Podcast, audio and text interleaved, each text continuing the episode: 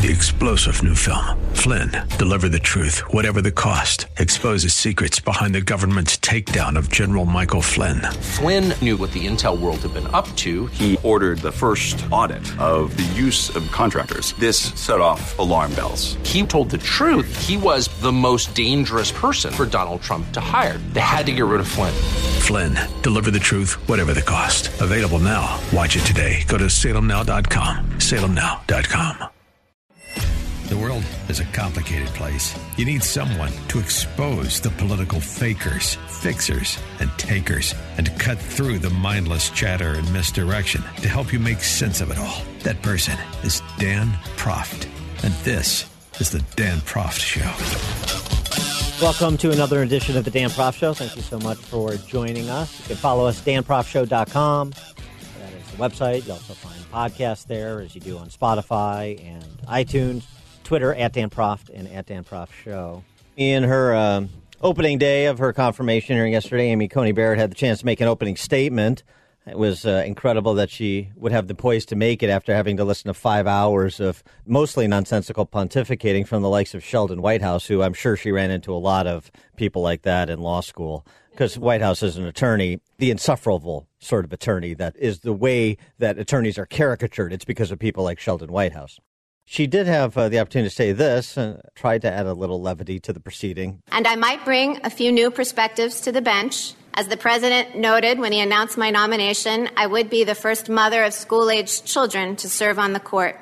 And I know that it would make Senators Young and Braun happy to know that I would be the first justice to join the court from the Seventh Circuit in 45 years. I would be the only sitting justice who didn't attend school at Harvard or Yale, but I am confident that Notre Dame could hold its own, and maybe I could even teach them a thing or two about football. If we wanted to teach the justices something about football, we'd get somebody who graduated from Clemson or Alabama law school. But uh, here's the thing. In fact, as Bill McGurn writes in the Wall Street Journal, what really frightens the Ivy League types, Alito, Thomas, Gorsuch, Kavanaugh notwithstanding, is that there is case before the court, case coming before the court at some point with respect to race based admissions to colleges. And since the Ivy Leagues have been the most egregious offenders on the topic, for example, the Harvard case, where they were artificially lowering the personality scores of Asian American students so as to reduce the number of Asian American students they let in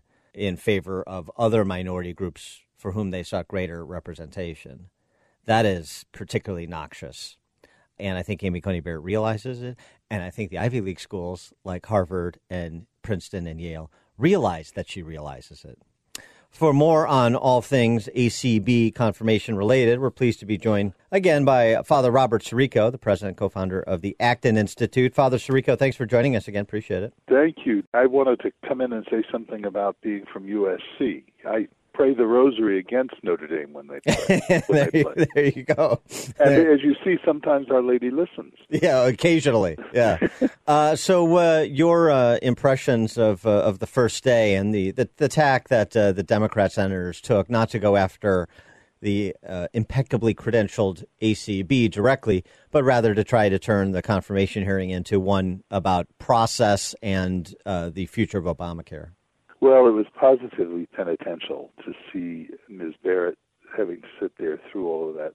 By the way, you're very right about Senator Whitehouse because I had to testify before a committee that he was on, and he just bloviated for whatever the amount of time he had was. I think it was five or ten minutes, and then just walked out. He, he wasn't interested at all in engaging any ideas. It is intriguing to me, and I think a tacit admission of the failure of their previous tactics that they're not going after her religion this time. I think Dianne Feinstein, in particular, really made a dreadful mistake the last time, the, the famous line, the dogma living loudly inside of her.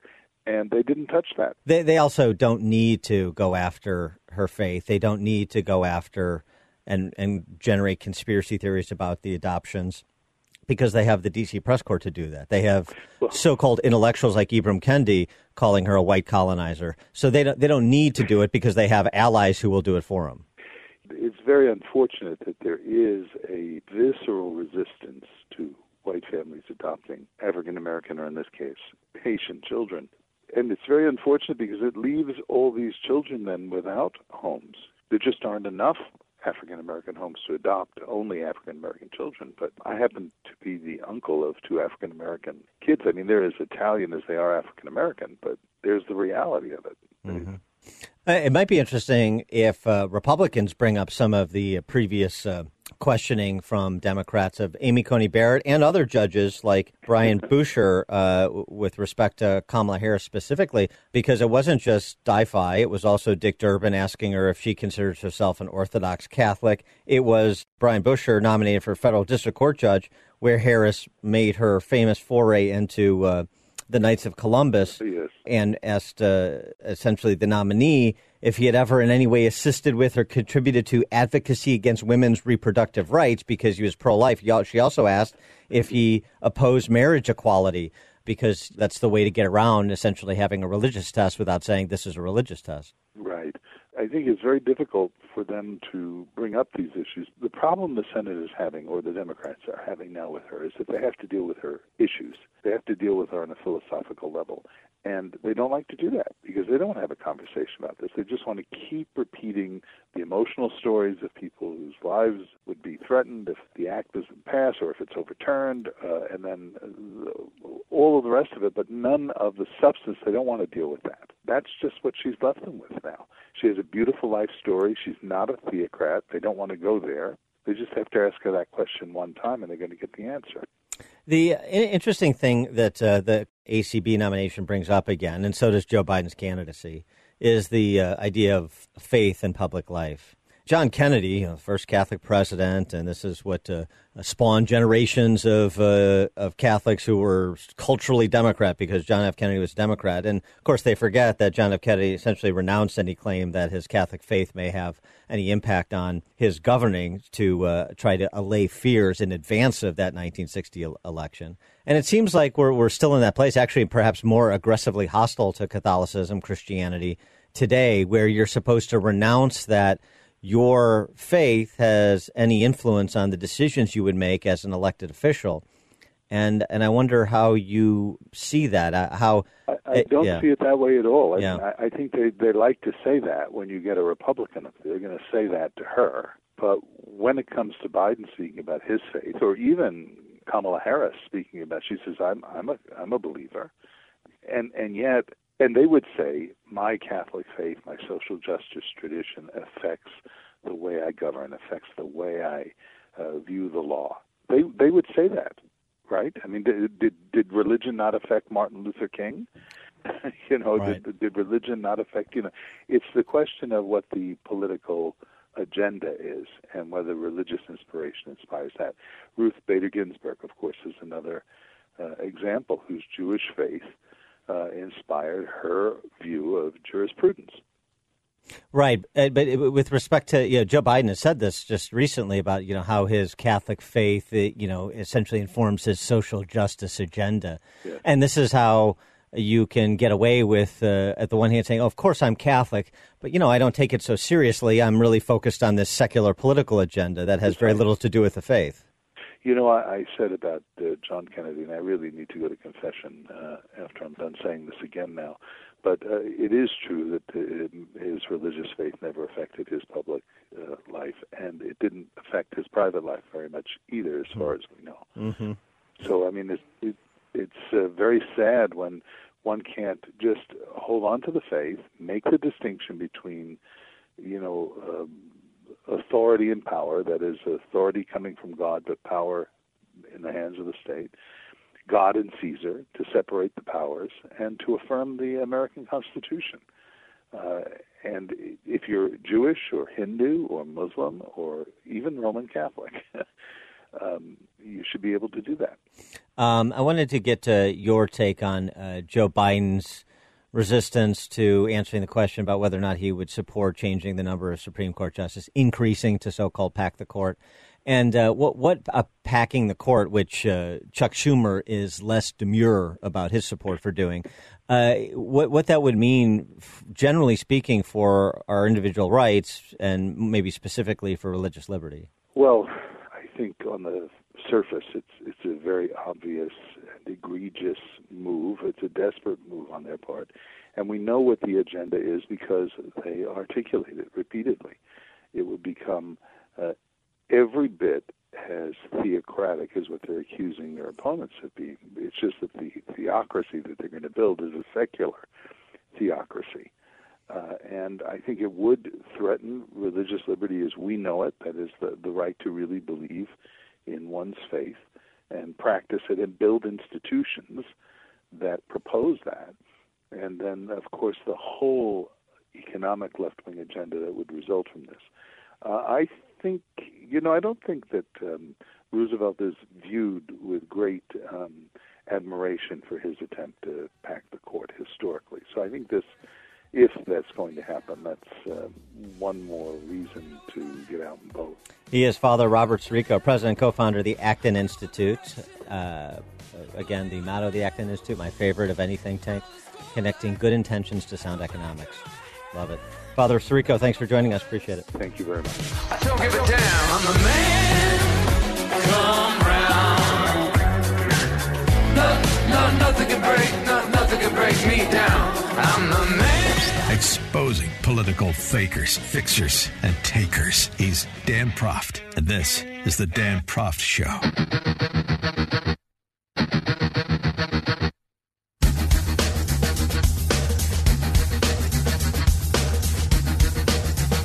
Welcome back to the show. Building off our conversation with Father Robert Sirico from the Acton Institute, I just wanted to get to a couple other aspects of what uh, Democrat Socialists did on day one, setting up what they'll do on days two and three with the Q and A, setting up what they'll do on day four on Thursday with the outside witnesses, both pro and anti ACB before they uh, do a delay tactic for the week that they're allotted, and then it's voted out. Of, her nomination is voted out of committee and sent over to Mitch McConnell to schedule a vote on October 22nd. So that's the whole process. But what they laid out in their five hours of bloviations led by attorneys like Sheldon Whitehouse, who I'm sure Amy Coney Barrett has run across many times in her life. It was interesting. Somebody on uh, Facebook said, I hope she'll be fine yesterday after round one, as it were and her opening statement. I, I, hope she'll be fine. She looks like a deer in the headlights. And uh, my reaction was Amy Coney Barrett has spent her life doing serious, important things. She probably hasn't paid attention to these politicians and their pro forma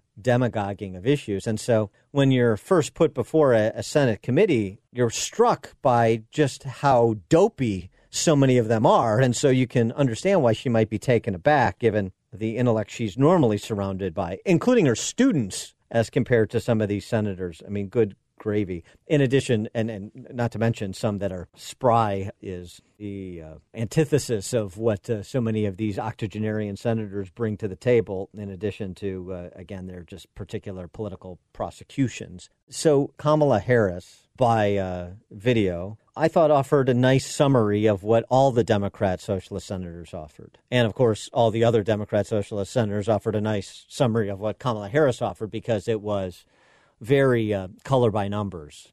The, the hearing is illegitimate, shouldn't be happening. Uh, you're jamming through a nominee while people are voting. This is all about Obamacare and the Obamacare case before the court next term. And um, we're not going to address anything related to Amy Coney Barrett because she is impeccably credentialed. So instead, we're going to make this about health care because we think that's why we won the midterms in 2018. And this is what we can do in this process to try and advance the Harris Biden tickets flag. That's basically a summary of what happened. Let me give you an example Kamala Harris, right out of the gate. This hearing should have been postponed. The decision to hold this hearing now is reckless and places facilities workers, janitorial staff, and congressional aides and Capitol Police at risk. It's illegitimate because there shouldn't be a nominee. It's also reckless. Let's get a little COVID hysteria in there as well as a kicker. Jamming through the nominee while people are voting. Yet the Senate majority is rushing this process and jamming President Trump's nominee through the Senate while people are actually voting. So what? 9 million people have voted out of 130 million that are going to vote. 9 million, 50 million, all 130 million. So what? What does that have to do with anything? People have voted. They voted in 2016 for this president. He has a four year term. They voted in 2018 for the senators that were up for reelection. They have six year terms. They voted for senators in years past that are still serving out their six year terms. What's the problem here? This idea people are voting so it's illegitimate. This is not a direct democracy. You would think an officer of the court, a former state attorney general, would know that course she does. It's intentional deceit, not a direct democracy. We don't have plebiscites. on Supreme Court nominees. We have a representative republic. We elect officials to the Senate. They have six year terms. We elect a president. He has a four year term. And you get to fulfill the entire six year term or four year term, as the case may be. So, I mean, just setting aside that little bit of sophistry uh, amid all the other histrionics. But, you know, please push back on that if you hear such nonsense in your circles of influence. Now, as to the Obamacare sophistry, They are trying to get a justice onto the court in time to ensure they can strip away the protections of the Affordable Care Act. And if they succeed, it will result in millions of people losing access to health care at the worst possible time. and so you got the two layers of lies there. Number one, as a, all of the anecdotes they shared of people with pre-existing conditions who would allegedly lose their health insurance coverage if this case uh, would result in the overturning of Obama uh, of Obamacare in toto. As Ted Cruz pointed out, 100% of the United States Senate support coverage of pre-existing conditions. So that's a lie. And by the way, this discussion, as Cruz and Sass and others pointed out, belongs in a policy discussion for senators to make policy, healthcare policy. This has nothing to do with Amy Coney Barrett's nomination, but okay. Oh, and to the extent you say, well, there's a case before the court next term. Yes, there is. And she's not going to prejudge a case any more than any other Supreme Court justice or Supreme Court justice nominee would. So it is, um, as I said, histrionics a little more. By the way, uh, it's more likely than not that uh, Obamacare is not struck down, that this is not a particularly good case, that Republican attorneys general, led by Texas's Ken Paxton, decided to uh, push to the court. Just a quick refresher here. Right in 2012, Roberts joins the four leftists on the court, upholds the individual mandate, declares it a tax. They had a lawful choice to pay a tax or buy insurance. That was the argument. Okay. Well, in 2017, GOP Congress zeroed out the mandate penalty, individual mandate penalty, making the tax effectively zero. If the tax is zero, argues Republican attorneys general like Texas's Ken Paxton, then the mandate becomes un- an unconstitutional command under the Commerce Clause, and the entire law must fall because other provisions are inextricably linked to the tax that has now been zeroed out. And they pointed to the dissent by four justices in the 2012 Obama case that said the mandate could not be severed from the rest of the law. However, you have to look to legislative intent as part of your analysis. Republican Congress in 2017 effectively severed that mandate that the court said couldn't be severed at the time, but uh, that was in its 2012 Constitution, meaning organization. Congress amended, effectively severing the mandate by surgically eliminating the penalty in 2017. GOP senators at the time vowing they were not changing anything in the uh, uh, Affordable Care Act, Obamacare, except that one thing, the penalty, and that nothing in the tax reform, quote, implicates Obamacare policies like coverage for pre existing conditions. So it's um, not a gotcha game against Congress, as Brett Kavanaugh wrote in a ruling this July that severed a provision from a law restricting robocalls, where litigants can write a discrete constitutional flaw in a statute to take down the whole, otherwise constitutional statute. He was joined in that opinion on severance by uh, both Roberts and Alito. So that's not exactly on point, but it, on the issue of severability, it is instructive if you're trying to read tea leaves. And the point here to say is the Democrat Socialists are saying this is a fait accompli, this case before the court, and it's anything but because of the nuances of how the statute was written, what the uh, initially, what the legislative intent was behind zeroing out the uh, individual mandate penalty in 2017 by the Republican Senate, and so for a, an originalist like Amy Coney Barrett, uh, I, I don't know. Uh, you could certainly make out a case where she would uphold it based on the particular facts in this case with respect to Obamacare. Maybe not the best Obamacare case to have been brought. Uh, so the two layers of lies from Democrat socialists against as they try to uh, turn this into a referendum on uh, Obamacare and use this opportunity to uh, have a twofer when it comes to fear mongering. One, you're going to lose your health insurance coverage if you have a pre existing condition. Lie. And two, it's going to happen against the backdrop of, of a pandemic. And, you know, where do the lies begin and end uh, in terms of the COVID 19 discussion? This is Dan Cross.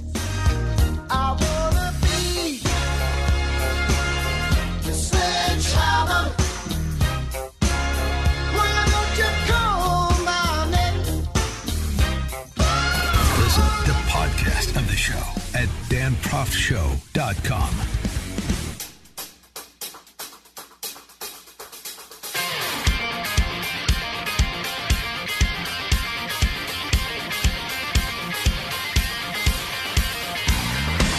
Welcome back to the show. And uh, Dr. David Nabarro is the World Health Organization special envoy in COVID 19. Dr. David Nabarro, British doctor, spent his career, even though he's a medical doctor, as a public health professional in uh, global government agencies. He uh, recently did an interview with a Scottish broadcaster on British television, Andrew Neil. And he was asked about um, a point that was made by Oxford epidemiologist Dr. Sunetra Gupta point about uh, how economies work. So, Dr. Gupta, in pursuing her career as um, a world renowned epidemiologist, uh, also was able to pass an Econ 101 course because she made the simple point that lockdown policies uh, have uh, unintended consequences beyond the local economy that you're hampering because uh, economies are interconnected. You're disproportionately hurting the global economy in such a way that the poor and those emerging nations get hit the hardest something that uh, those who like to demagogue the issue don't want to tackle. And uh, I found uh, Dr. Nabarro's response, given that he's a WHO functionary, pleasantly shocking. But we had Professor Sunetra uh, Gupta from Oxford University on, and she was implying, and I'm interested in you because you have a global mandate, a global view, was that a problem we don't think about in lockdowns is that they're very nationalistic that if we lock down our economy, then it hits our economy. But it also means we are not buying stuff, we're not trading with weaker economies, we are not just destroying our own jobs, we're destroying the jobs of all those that in the poorer parts of the world that export to us. That seemed to me to be a reasonable point. Really important point by Professor Gupta. I want to say it again. Uh, we in the World Health Organization do not advocate lockdowns as a primary means of control of this virus. The only time we believe a lockdown is justified is to buy you time to reorganize, regroup, rebalance your resources, protect your health workers who are exhausted. But by and large, we'd rather not do it. Just look at what's happened to the tourism industry, for example, in the Caribbean or in the Pacific, because people aren't taking their holidays. Looks what's happened to smallholder farmers all over the world because their markets have got dented.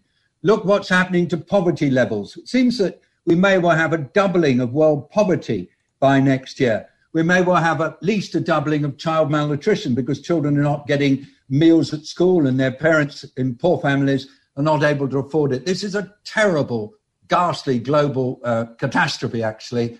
And so we really do appeal to all world leaders stop using lockdown as your primary control method, develop better systems for doing it, work together and learn from each other. Mm. But remember, lockdowns just have one consequence that you must never, ever uh, belittle, and that is making poor people an awful lot poorer. For more on this, we're pleased to be joined by a colleague of uh, Professor Gupta, Dr. Jay Bhattacharya, professor at Stanford University Medical School, physician, epidemiologist, health economist. He's passed an Econ 101 course too, and public health policy expert focusing on infectious diseases and vulnerable populations. Dr. Jay, Thanks for joining us again. Appreciate it. My pleasure. I, I mean that that uh, statement by Dr. Nabarro is appreciated, and I'm I'm stunned. Uh, where is this in the debate in our country? I wish it were front and center. I mean, he, what he said is 100% correct. Um, we we have uh, in the last they say 20 some years uh, through the functioning of the world economy lifted a billion people out of poverty. Uh, that is that is threatened to be reversed in, in, in, only a very, very short amount of time, I think, as a consequence of these lockdowns that not just our country, but uh, countries around the world have adopted. Uh, but our country, because of the central role we play in the world economy, has, uh, I mean, has a, a, huge responsibility to maintaining that. Uh, we, we've, we've established the World Trade Organization to, and, and countries, you know, poor countries around the world have reorganized their economies around the the trade the trade structures and other structures that uh, that uh, sustained uh, you know, that, that have been encouraged by our, our policies and, uh, and others. Um, to reverse that overnight as a consequence of lockdown, uh, as you as you've heard, is utterly devastating. Um, the, World Health Organization um, actually estimated that, uh, that I think it's the UN estimated that 130 million people worldwide this year will be at risk of starvation. Additional people because of the lockdowns. 100 million people. Uh, the, the, I mean, it's not just starvation, but it's also health programs. So programs like uh, there's a program called Gavi, which basically encourages uh, and, and provides immunization for to, to, poor people around the world for their for their kids for diphtheria, pertussis, uh, you know, uh, uh, polio. Th- those programs have been stopped or stalled because of the lockdowns. And um, and if the tragic ironies uh, don't abound enough, the World Food Program, the UN's World Food Program, just won a Nobel Prize recognizing the important work that the World Food Program is trying to do. At the same time, we're undermining it with the policies that the lockdown policies that so many Western nations are pursuing. Yeah, I think I think they're selfish. These lockdown policies. I think Dr. Gupta is 100 percent correct. I think it's immoral. Uh, I want to pick up uh, right there when we come back with Dr. Jay Bhattacharya, professor at Stanford University Medical School. We'll be back with more.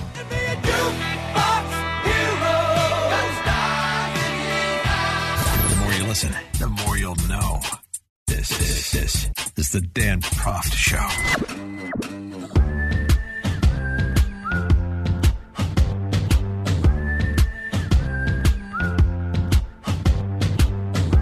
Welcome back to the show. We're pleased to be joined by Dr. Jay Bhattacharya, professor at Stanford University Medical School. He's a physician, epidemiologist, health economist, public health policy expert focusing on infectious diseases and vulnerable populations. We were talking before the break about uh, the morality of these lockdown policies, and uh, Dr. Jay Bhattacharya, but I don't uh, hear too many uh, public health professionals, medical doctors speak in terms of morality, but it's refreshing that the, these lockdown policies are, number one, ineffectual, or maybe number two, they're ineffectual. Number one, they're immoral. Um, the moral case for it, uh, or the moral case against it, as it may be, Dr. J there's two aspects. I think we just talked about the effects that it's going to have catastrophically and directly on, on poor people around the world. We talk often about economy versus lives in this COVID trade off and the lockdown, but in fact, it's not just dollars we're talking about on the other side of this lockdown, it's lives itself. And I think 100 million lives or more are at stake, I think, from uh, starvation alone. So I think it's too easy. The other side of this argument of pro lockdowns have had it too easy to say, look, if you can just save one life,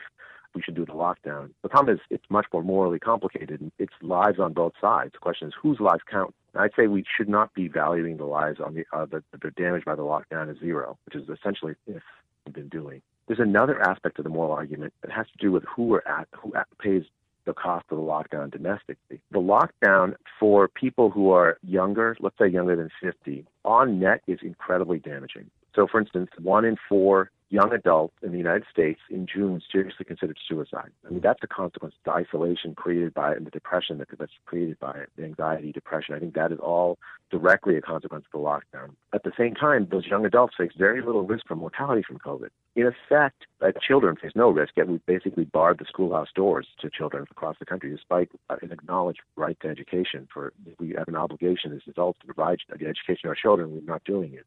Uh, you are one of the charter members of the Great Barrington Declaration, along with uh, Martin Kulldorff from Harvard and uh, uh Sunetra Gupta from Oxford, who we mentioned earlier. Um, and uh, I, am reading uh, at Spiked Online, I, I, didn't realize this until Spiked cover it. Google is uh, uh, diminishing, uh, in, trying to diminish interest in the the Great Barrington Declaration. Uh, among the top results Google would prefer you to read is a hit piece from the ever conspiratorial Byline Times, which insinuates the scientists have an ulterior, shady motive.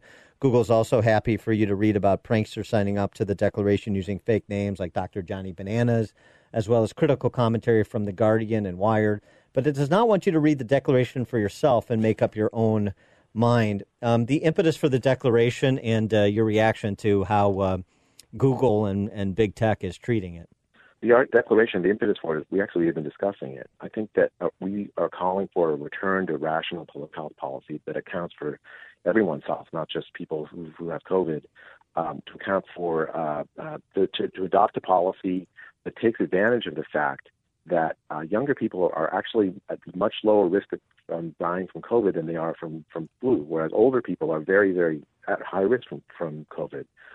So the argument of the declaration is to, to redirect resources to protect the vulnerable, hence the term focused protection, while letting other people, non-vulnerable people who face much greater risks from the lockdowns than they do from COVID, let, let, let them live their lives, let them be free, so that they don't face the psychological, physical, medical harms from the lockdowns. Um, I think that's that's that's the key impetus behind this is a return to rational public health policy. I have been utterly shocked by, by the, the the the suppression um, and censorship by, by uh, around this. Now in the United States, I think it's it's sort of resolved itself. But I think now it's we're now the top hit on Google if you type in Great Barrington Declaration. But around the world, that's still not true. I don't think, and I just can't understand it. I mean, this is. Uh, I think uh, a, a, it's it's not a fringe movement. Thousands and thousands of, of, of public health people, doctors around the world have signed this declaration. Um, it's, it's it's a absolutely mainstream uh, call to return to a, a, rational public health policy. So suppression of this seems like it's, I mean, they're talking about anti-science. Censorship itself is anti-science. And and it, one of the things, I mean, it, it's self-evident, but I, I, suppose it's worth mentioning.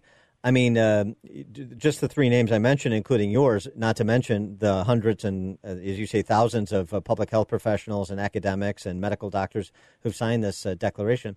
I mean, these are people who are just as credentialed, if not more so, than any expert who uh, uh, supports the lockdown policy. I mean, they're just so it, it's just remarkable that you wouldn't want people that have the same sort of training and expertise and and knowledge to be interacting to have the best possibility to so that everybody sort of run the traps on every possible option, what the costs and benefits are, and you get the best uh, informed public policy. Yeah, I agree. I mean, I think we sort of landed on this policy of lockdowns almost by panic. Some, you know, sometime in March or February. And now it's just knee jerk. And now it's just knee jerk defending it, regardless of the evidence.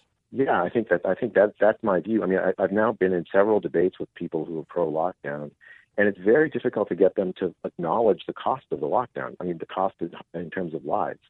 Uh, so I just I, I think um, at this point I think uh, it, it is very very important that uh, these views which I, I, I have to stress to your listeners, these are absolutely mainstream views. These are not fringe views. These are these were part of actually the basic plan for how to deal with pandemics like this before COVID, which were basically violated. These these deserve a public a, a reasoned public hearing.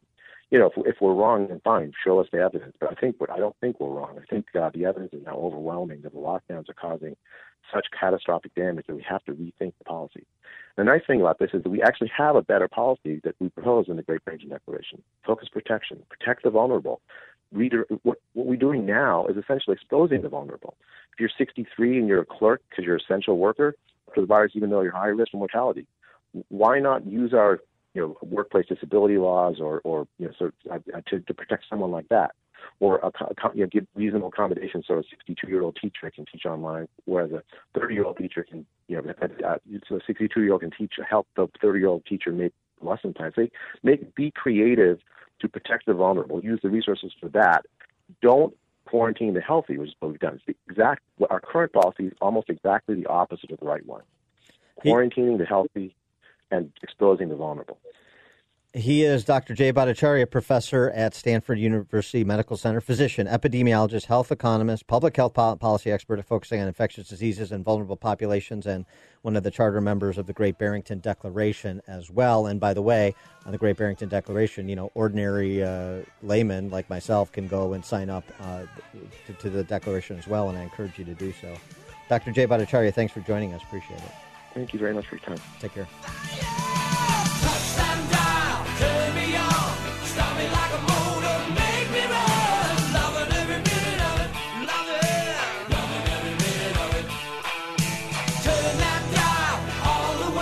You're listening to The Dan Proft Show on the Salem Radio Network.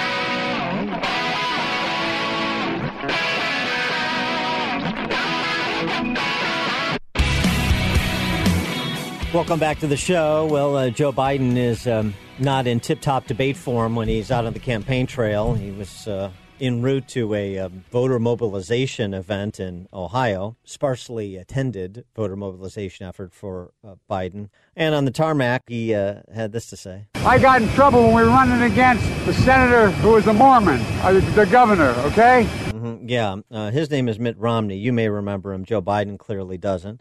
And then we got on the ground in Ohio. I'm running as a proud Democrat for the Senate. Still wants to just go back to the Senate. Please let me go back to the Senate Well, uh, one thing Joe Biden has been lucid on is his unwillingness to answer the question about court packing. And it's just a, such a remarkable precedent. I think even honest Democrats will say yes to the idea that, I mean, if that's the standard, then every politician could simply say, I'm not going to answer any questions on anything that may make headlines until after the election, then I'll tell you my positions. That's an interesting way to approach providing information to the public to make an informed decision for all of these civic minded Democrats that uh, prattle on about their civic mindedness. Ben Sasse addressed that, Senator from Nebraska, on uh, Chris Wallace's show on Sunday. It's grotesque that Vice President Biden won't answer that really basic question. And it isn't just one branch of government. What they're really talking about or refusing to talk about is a suicide bombing of two branches of government. What they're talking about is blowing up the deliberative structure of the United States Senate by abolishing the filibuster and making it possible to turn the Senate into just another House of Representatives where every two years by a 51 49 or 49 51 majority, major portions of American life change. And they're talking about doing that to pack the Supreme Court. We have seen a politicization of the court since Robert Bork in 1987, where the left wants to turn it into a super legislature to advance things that they can't get done through the electorate. That is not what textualists want. I don't say that isn't what conservatives want. That is not what people who know what a judge's job is should want. That's right. It's what political hacks like Sheldon Whitehouse want, as uh, was so written in an amicus brief in a case involving the NRA in the state of New York, Whitehouse, my home state senator of Dick Durbin, of course. The Supreme Court is not well, and the people know it. Perhaps the court can heal itself before the public demands it be restructured in order to reduce the influence of politics. Right. This is uh, predates the Amy Coney Barrett nomination, of course. Before the public demands it be restructured to reduce the influence of politics. Sure, that's what they want. They uh, want, in fact, what uh, Senator Sasse said, to be uh, for it to be a super legislative body that uh, reimagines and reinterprets constitutional law, including precedent for all the discussion today about Amy Coney Barrett's uh, allegiance to stare decisis, uh, precedents in the area of religious liberty, in the area of Second Amendment rights. Uh, perhaps if we had uh, 11 or 13 Supreme Court justices, we could roll back the decisions in Heller and McDonald that established the Second Amendment as an individual right. And let's go back to our false interpretation of it being strictly related to a well regulated, strictly uh, related to a well regulated militia, for example. Yeah, he's exactly right. This is about fundamentally changing the court to fundamentally change via the court America.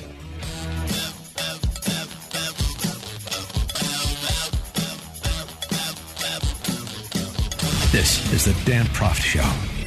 The world is a complicated place. You need someone to expose the political fakers, fixers, and takers, and to cut through the mindless chatter and misdirection to help you make sense of it all. That person is Dan Proft. And this is the Dan Proft Show. Welcome to another edition of the Dan Proft Show. Thank you so much for joining us. You can follow us, danproftshow.com. That is the website. You also find podcasts there, as you do on Spotify and iTunes. Twitter at Dan Proft and at Dan Proft Show. No, uh, China did not win the trade war, Joe Biden. Remember Joe Biden debate one way back when at debate one started a trade war with China and China won. Not really.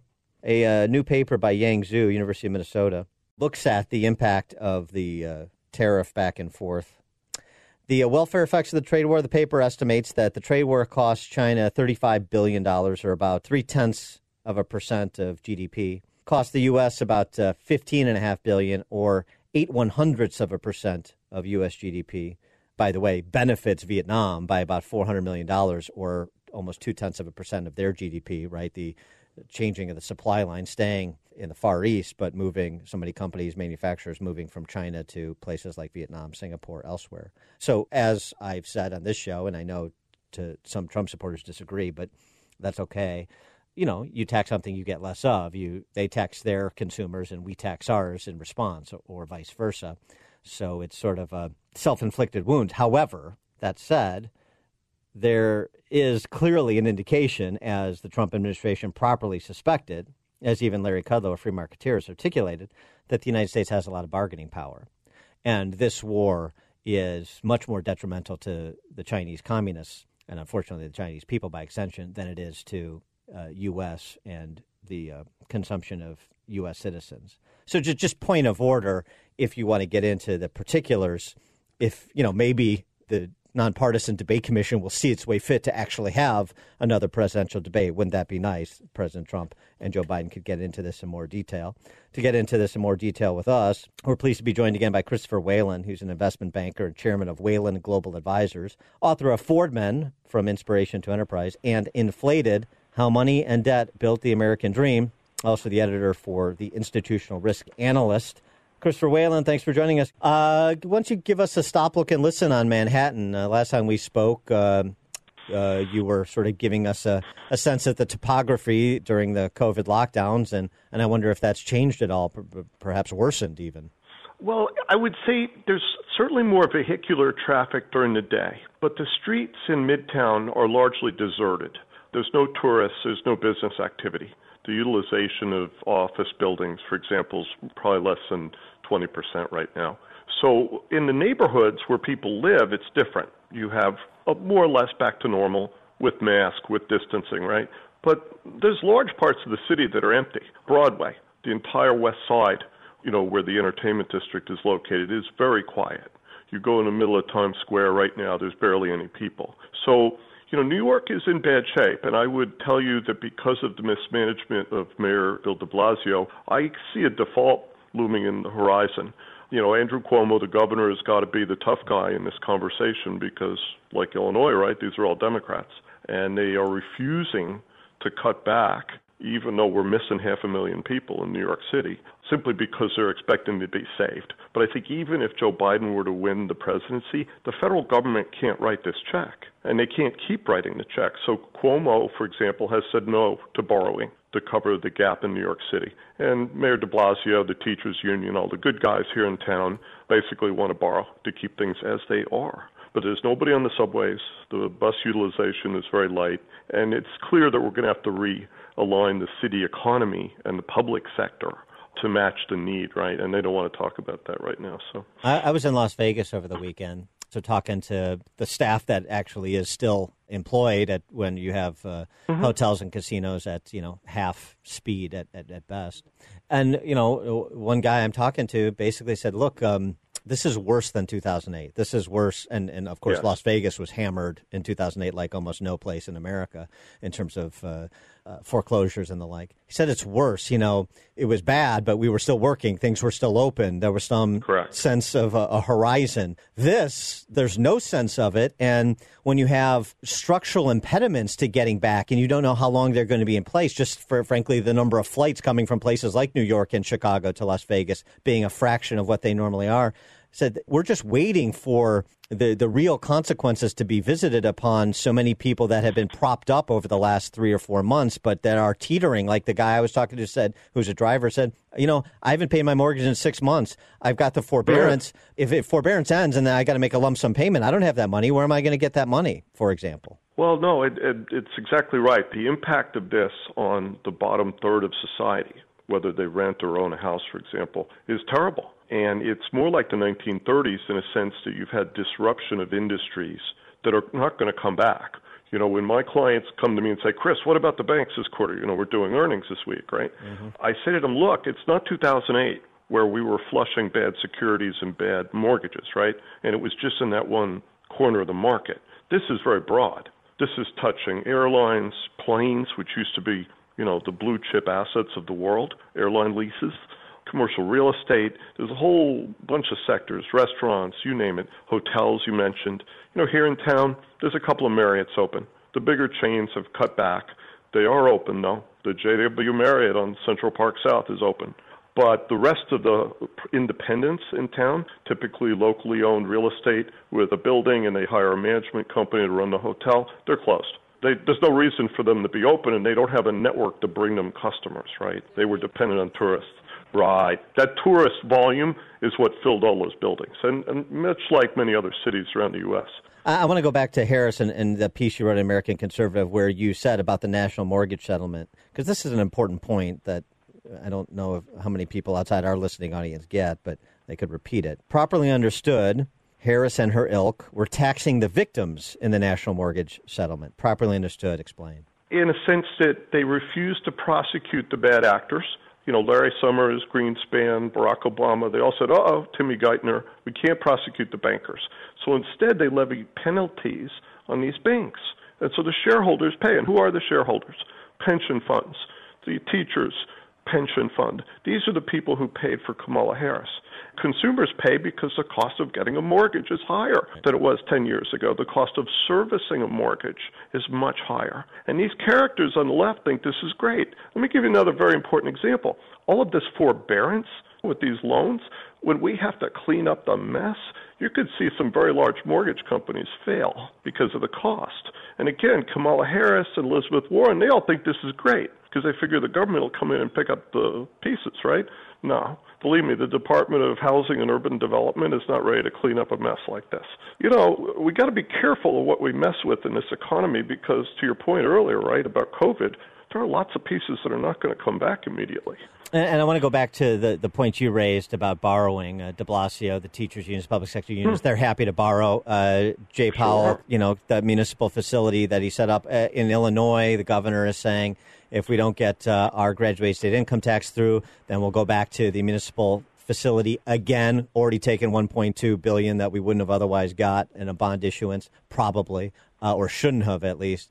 And so, what about this? This seems to be the default to, to some extent of both parties, which is just keep printing money and have uh, Jay Powell keep uh, the, the economy liquid through um, through the Fed, and uh, we'll uh, figure it out when we have to figure it out. When uh, enough people, I guess, say it's okay to come out and resume acting like human beings again. Well, precisely, but also this notion that you know collectivist socialist policies are going to somehow be helpful is crazy. You know, Kamala Harris wants to give poor uh, black families a down payment and other subsidies to go buy a house. And what we've learned in the mortgage industry is that if there's no skin in the game, that loan's going to default.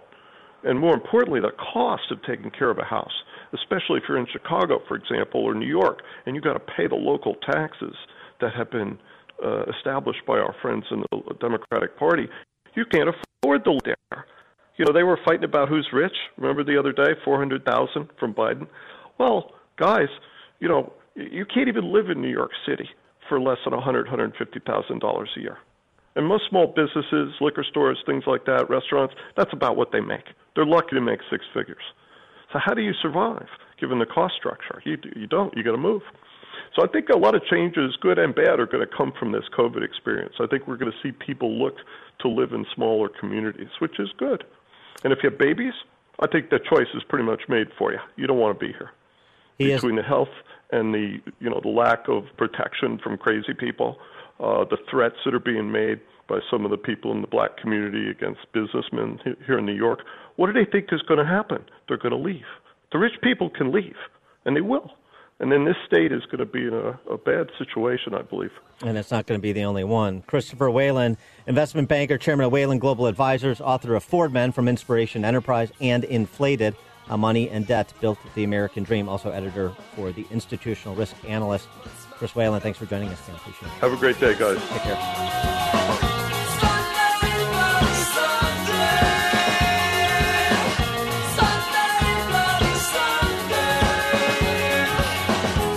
Exposing political fakers, fixers, and takers. He's Dan Proft, and this is the Dan Proft Show.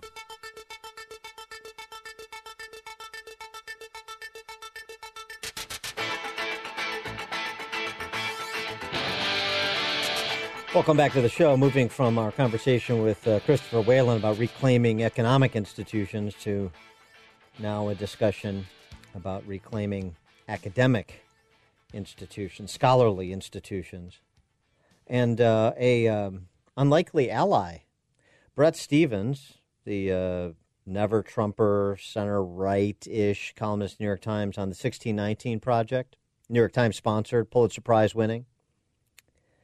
Uh, he uh, offers a few sops to uh, 1619 Project, saying that uh, it does not reject American values.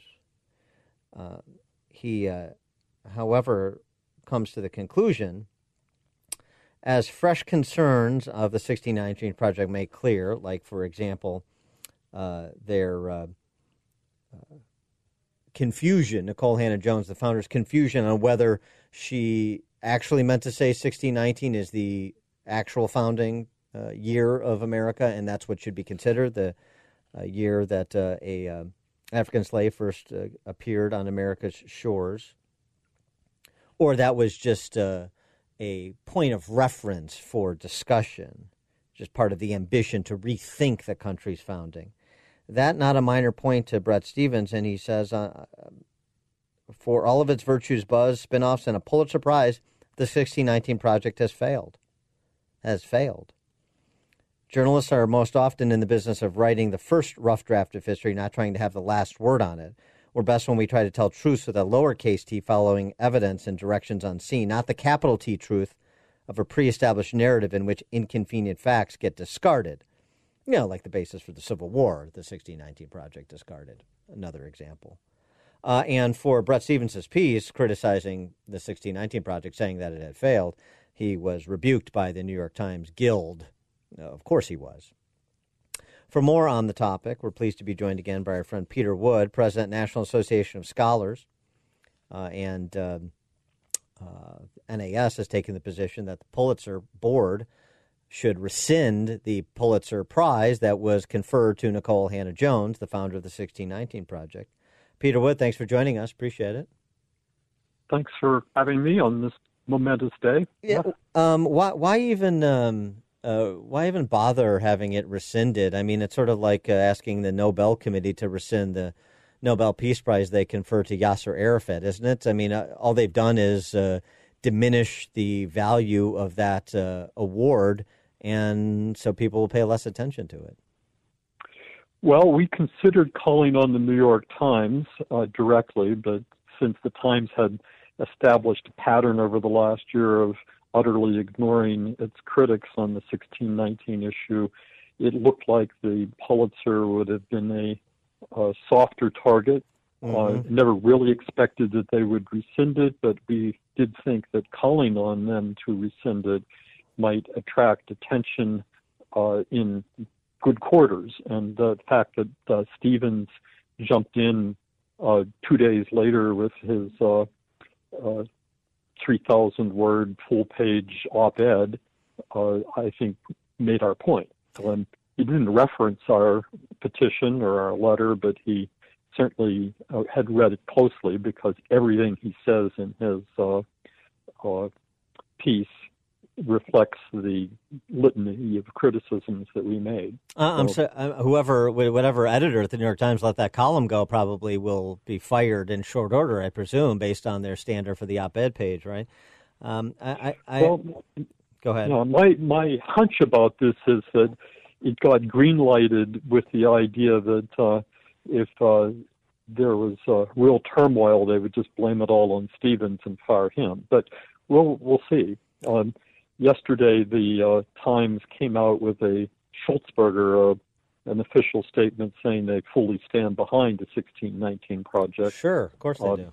What, what what could they do now? I mean, they have from the outset, and and this is that's what's interesting to me. They have from the outset. They continue to, despite the uh, academic criticism, scholarly criticism from across the political spectrum, from uh, historians who are men and women of the left uh, and and and yet that doesn't uh, have any sway with the New York Times. Why do you think that is?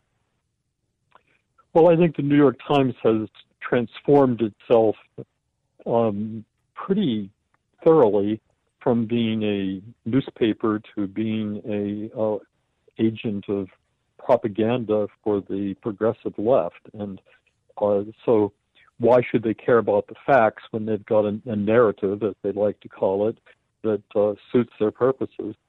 Uh, it's been well received within the schools of education and by many history teachers in the K 12 world. So uh, they think they're winning.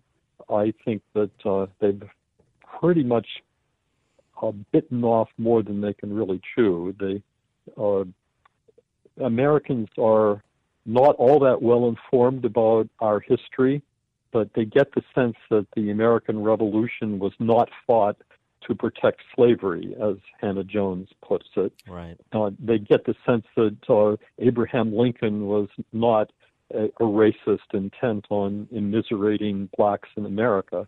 Uh, the, the claims made in the 1619 project are so completely fantastical and outrageous that even though they can sell them to the sorts of people who go to schools of education, they can't really sell them to the public. Well, and Nikole Hannah-Jones, when getting beyond history to more contemporary commentary, I mean, she is someone who, during the height of the rioting and looting on America's streets, talked about uh, you know rethinking, retermining, reterming uh, stealing as symbolic taking, uh, essentially suggesting it was a form of uh, sort of um, self uh, uh, self offered reparations. Um, you know, Mm-hmm. these are difficult uh, ideas to sell, I think, to wide swaths of common sense Americans. And so I wonder if we should take much encouragement from Bret Stephens and some of these left leaning academics who have spoken out about 1619, or if this just represents sort of uh, a, a transparent effort to uh, appear more uh, even handed than they actually are. Well, I think Stephens is embarrassed by the paper that he threw in his slot with, and uh, there's sincerity in his piece. Um, he's uh, in an awkward position now, and if the, the candidate he's supporting wins the presidential election, I'm not sure where he goes. He's uh, he's not, not a blood ally of the uh, movement, but he's uh, now beholden to them. So he's in an awkward spot. As to the eminent historians who, from the beginning, have complained, uh, they may be people of the left for the most part. They are, but they are people whose whole career depends on the uh, acknowledgement of historical facts. And for the New York Times to wave a magic wand and say the facts have disappeared and we've got a new story doesn't sit well with them for, for good honest intellectual reasons. Well, it's, how much clout yeah. they carry, you know, remains to be seen. But well, I guess it's I guess that's an encouraging note. You find where you can that there are some left academics who still value their own intellectual integrity. That's um, I guess that's Mhm. encouraging. Uh, he is Peter Wood, president of the National Association of Scholars. Peter, thanks for joining us. Appreciate it. Thanks for having me.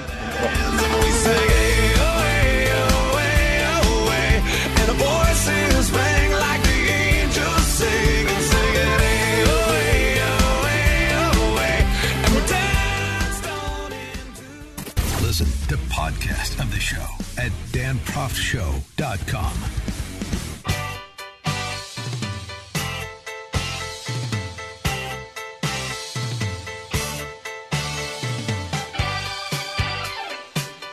Welcome back to the Dan Proft Show. Our friend Joseph Epstein, writing in the Wall Street Journal, one of the plummiest targets for attack by intellectuals in the 1950s was conformity. Conformists in those days were thought to reside in American suburbs. They were judged unimaginative, thinking dull thoughts, living out lives of quiet desperation, uh, going to their grave with the song still in their heart. Uh, how would it pain the officially tolerant of our day to think themselves conformists? Yet to be tolerant today entails a strict conformity of opinion.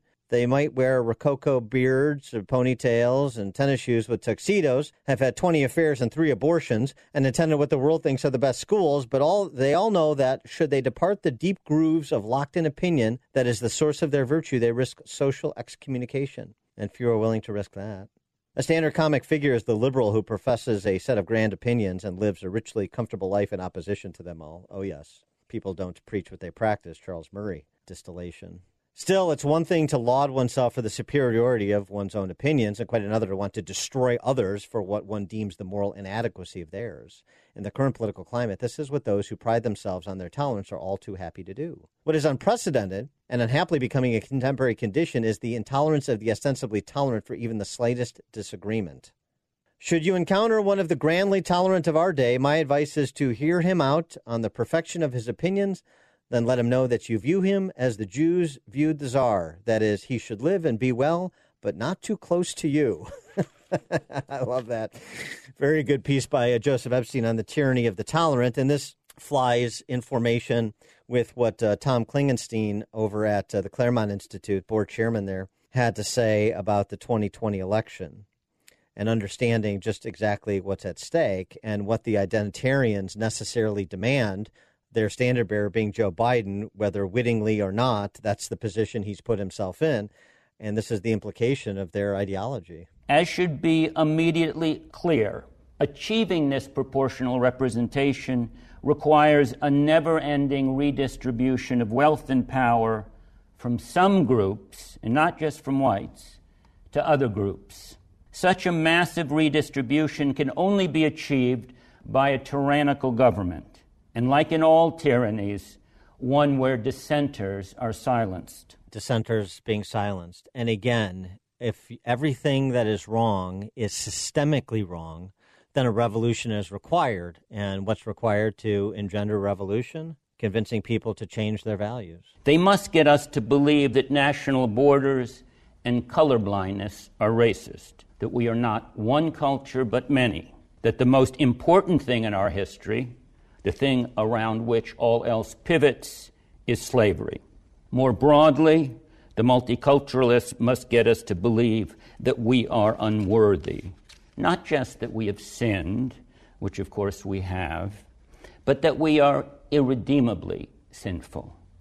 Mm-hmm. And America is irredeemably bad. Thus, it needs to be changed wholesale. And the previous bite you heard from Mr. Klingenstein tells you how they would seek to change it and um, what they would seek to install in the place of our representative republic.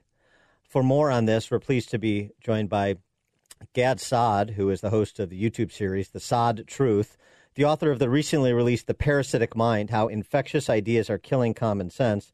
Uh, professor Saad is also a uh, professor of marketing at the John Molson School of Business at Concordia University.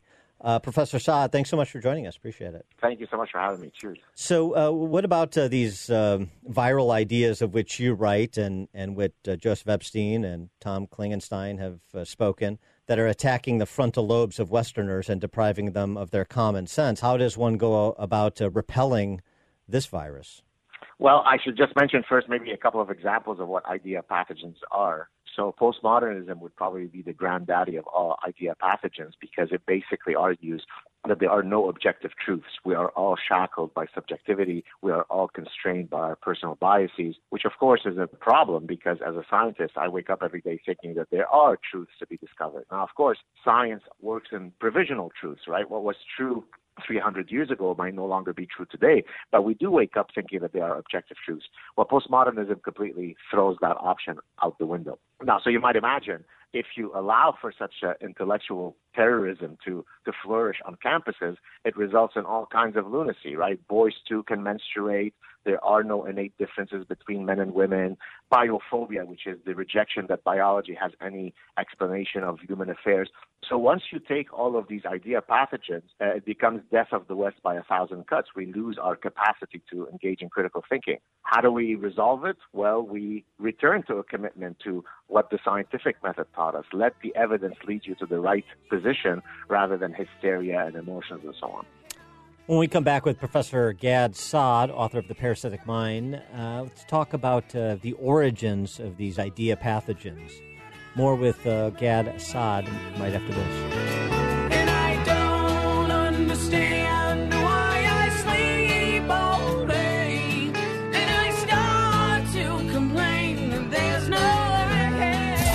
Listen, the more you'll know.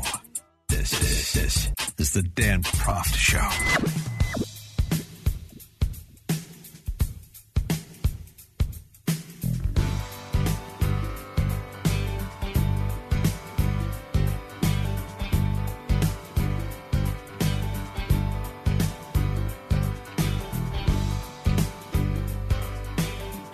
We're back with Professor Gad Saad talking about the parasitic mind, his new book.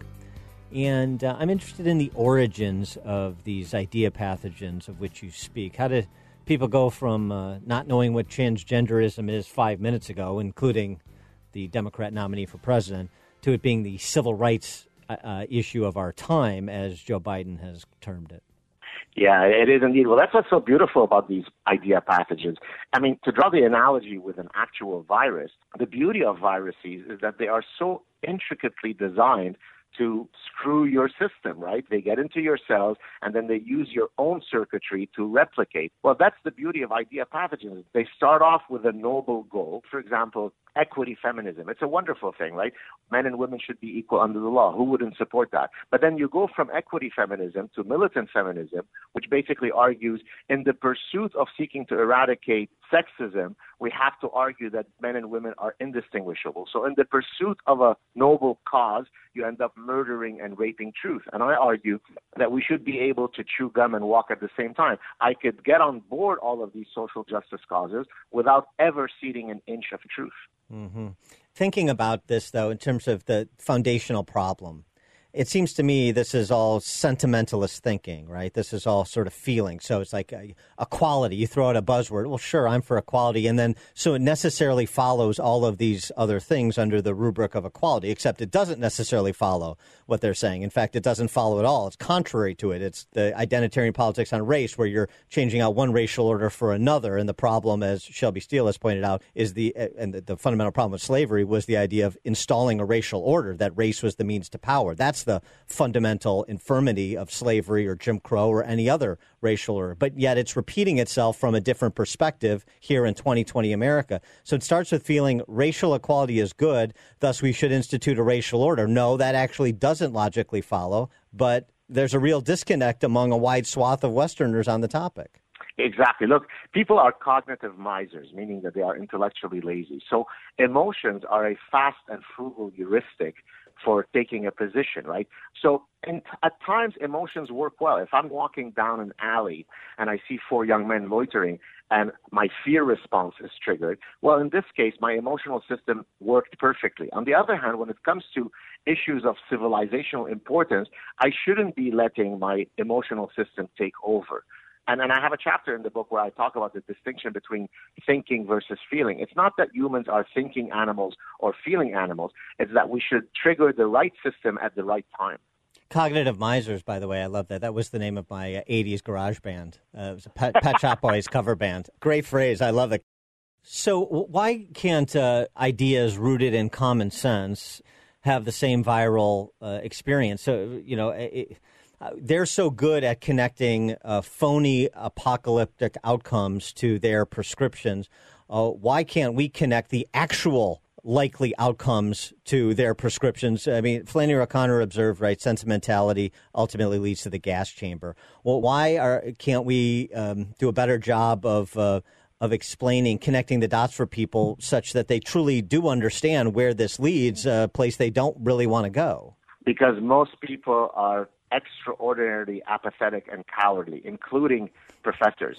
First of all, it takes intellectuals to come up with really dumb ideas. That's why these idea pathogens were all spawned on universities. But then a few very loud ideologues on campus can keep the rest of the folks, uh, you know, cowed and silent. So I, so to draw an analogy, on 9/11, it didn't take 190,000 terrorists to bring down the twin towers. It took 19 committed zealots to alter the landscape yeah. uh, of, of New York. So you don't need 4,000 pink haired radical feminists on campus to keep the rest of us quiet. So if people were to find their spine, develop some testicular fortitude, then we could win this battle of ideas. If most people subcontract this fight to a few courageous people, we will lose the battle. And, and what does losing the battle implicate? What does it mean? If you mean epistemologically, we regress back to being uh, in the dark ages, right? We we already had the scientific revolution. We already had the Enlightenment. We thought we had won these battles. Look, I come from identity politics. My family escaped. We're Lebanese Jews who escaped Lebanon under imminent threat of execution. So I know what identity politics taken to an extreme results in a society. So imagine how disheartening it is for me to see the idea pathogen of identity politics now being promulgated by one of the two parties in the United States, right? Everything with the Democrats is based on identity politics. So there are many ways by which we could lose the battle. One of which is we can have a, a, a replication of what I escaped from 45 years ago in Lebanon. Mm-hmm. Um, and so uh, let me ask you this. Do you think it, it, unfortunately necessarily will disproportionately fall on people like you who have the standing in our identitarian culture to uh, inveigh on this topic. And I, I, say the same even more more so than you. I, have said this before. It, it's going to be conservative black academics like Glenn Loury and uh, Walter Williams and Thomas Sowell and the next generation behind them that are necessarily going to have to wage a or, or, shoulder a disproportionate share of the work in this battle because they have standing that me as some off the shelf white guy doesn't have. Right. Well, by the way, I just had Glenn Loury recently on my show. Fantastic guy. And Thomas yes. Sowell was was slaying these social justice warriors when all of us were in diapers. So yes. a true intellectual hero of mine. Uh, look, it might start off with professors leading the fight back against all this lunacy. But the reality is, everybody has a stake in this. It's trench warfare. If you see somebody posting something on Facebook that you disagree with, challenge them politely. If you're sitting at a pub and someone says something you disagree with, engage them in a debate. In other words, don't constantly walk away from opportunities to engage in debate because you're afraid to lose a friendship, because you don't want to judge others. There's a million reasons why people subcontract this fight onto others. No, your voice matters. Get engaged. Activate your inner honey badger, and hopefully we can win this battle. Gad Saad, host of the YouTube series The Saad Truth, author of the most recently, uh, author of the recently released, his most recent book, The Parasitic Mind: How Infectious Ideas Are Killing Common Sense. Also, as I mentioned, he is a professor of marketing at the John Molson School of Business at Concordia University. Uh, professor Saad, thanks so much for joining us, and good luck with the book. Thank you so much.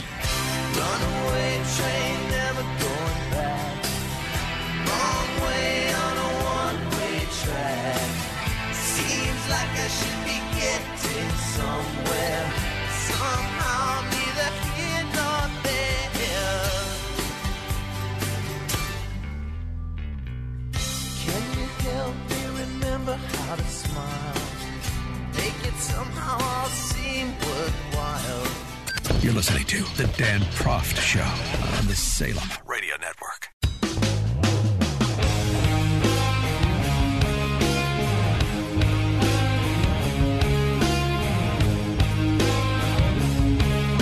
Welcome back to the show. Something else that needs clarification, and that's uh, Tony Fauci, per this controversy over his usage statement he made being used in a Trump commercial. Here is the uh, Trump commercial. I can't imagine that anybody could be doing more.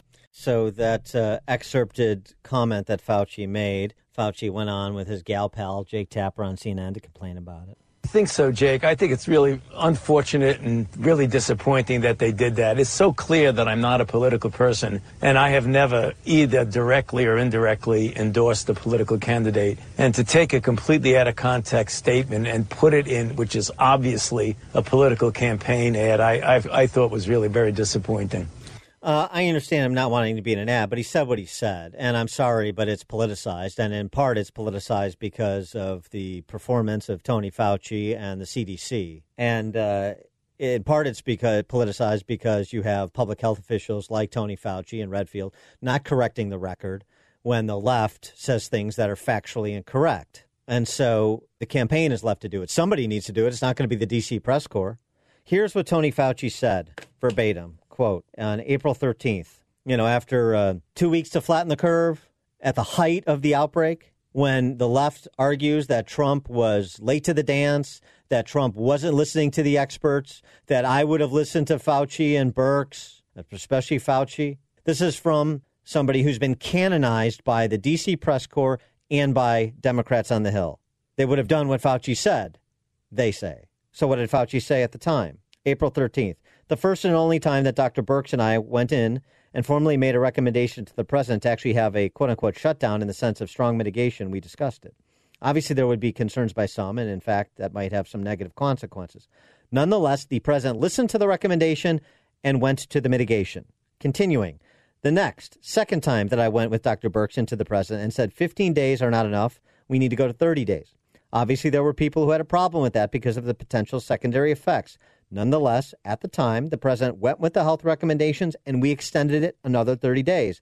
So I can only tell you what I know and what my recommendations were. But clearly, as happens all the time, there were interpretations of that response to a hypothetical question that I just thought it would be very nice for me to clarify. Right, because at the time, the left was trying to sow division and uh, mischaracterize Fauci and Trump's working relationship. So here's the bottom line you can agree or disagree with the president moving to advocate for effectively a national lockdown when he did. And I do disagree with that knee jerk reaction, whether at the federal or state level. But you can't say that he didn't listen to these experts that have been lionized and canonized by the DC press corps and the so- Democrat socialists, who said they would do the same things that President Trump did per Tony Fauci at the height of the outbreak, and thus engendered the same consequences economically and in every other way. The only difference now is they're sticking with the lockdown and bust policies, where President Trump, of course, is moving to reopen and has been for some time. Uh, more consistent with our conversation with Dr. Jay Bhattacharya earlier in the show setting the record straight. Because if the campaign doesn't do it, if people like me on the radio don't do it, it's not going to get done, including by Tony Fauci. This is Dan Proft.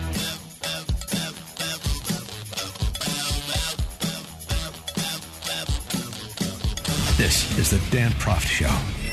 The world is a complicated place. You need someone to expose the political fakers, fixers, and takers, and to cut through the mindless chatter and misdirection to help you make sense of it all. That person is Dan Proft.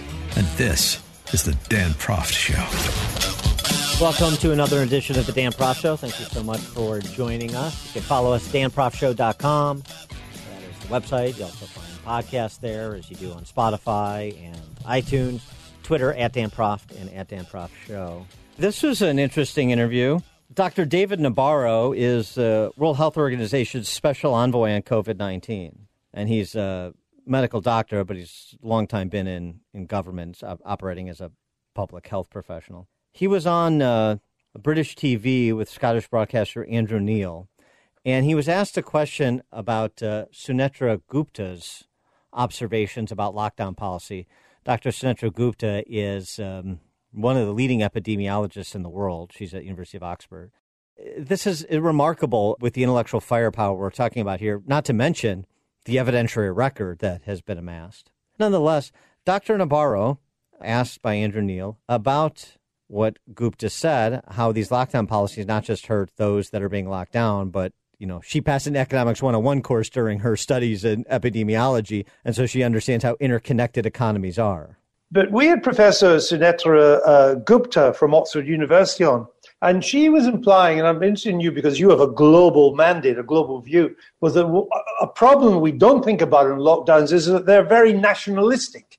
That if we lock down our economy, then it hits our economy. But it also means we are not buying stuff, we're not trading with weaker economies, we are not just destroying our own jobs, we're destroying the jobs of all those that in the poorer parts of the world that export to us. That seemed to me to be a reasonable point. Really important point by Professor Gupta. I want to say it again. Uh, we in the World Health Organization do not advocate lockdowns as a primary means of control of this virus. The only time we believe a lockdown is justified is to buy you time to reorganize, regroup, rebalance your resources, protect your health workers who are exhausted. But by and large, we'd rather not do it. Just look at what's happened to the tourism industry, for example, in the Caribbean or in the Pacific, because people aren't taking their holidays. Look what's happened to smallholder farmers all over the world because their markets have got dented.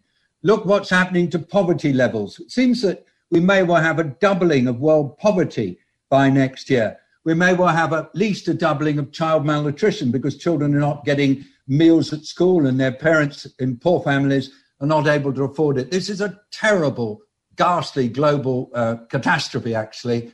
And so we really do appeal to all world leaders stop using lockdown as your primary control method, develop better systems for doing it, work together and learn from each other. Mm. But remember, lockdowns just have one consequence that you must never, ever uh, belittle, and that is making poor people an awful lot poorer.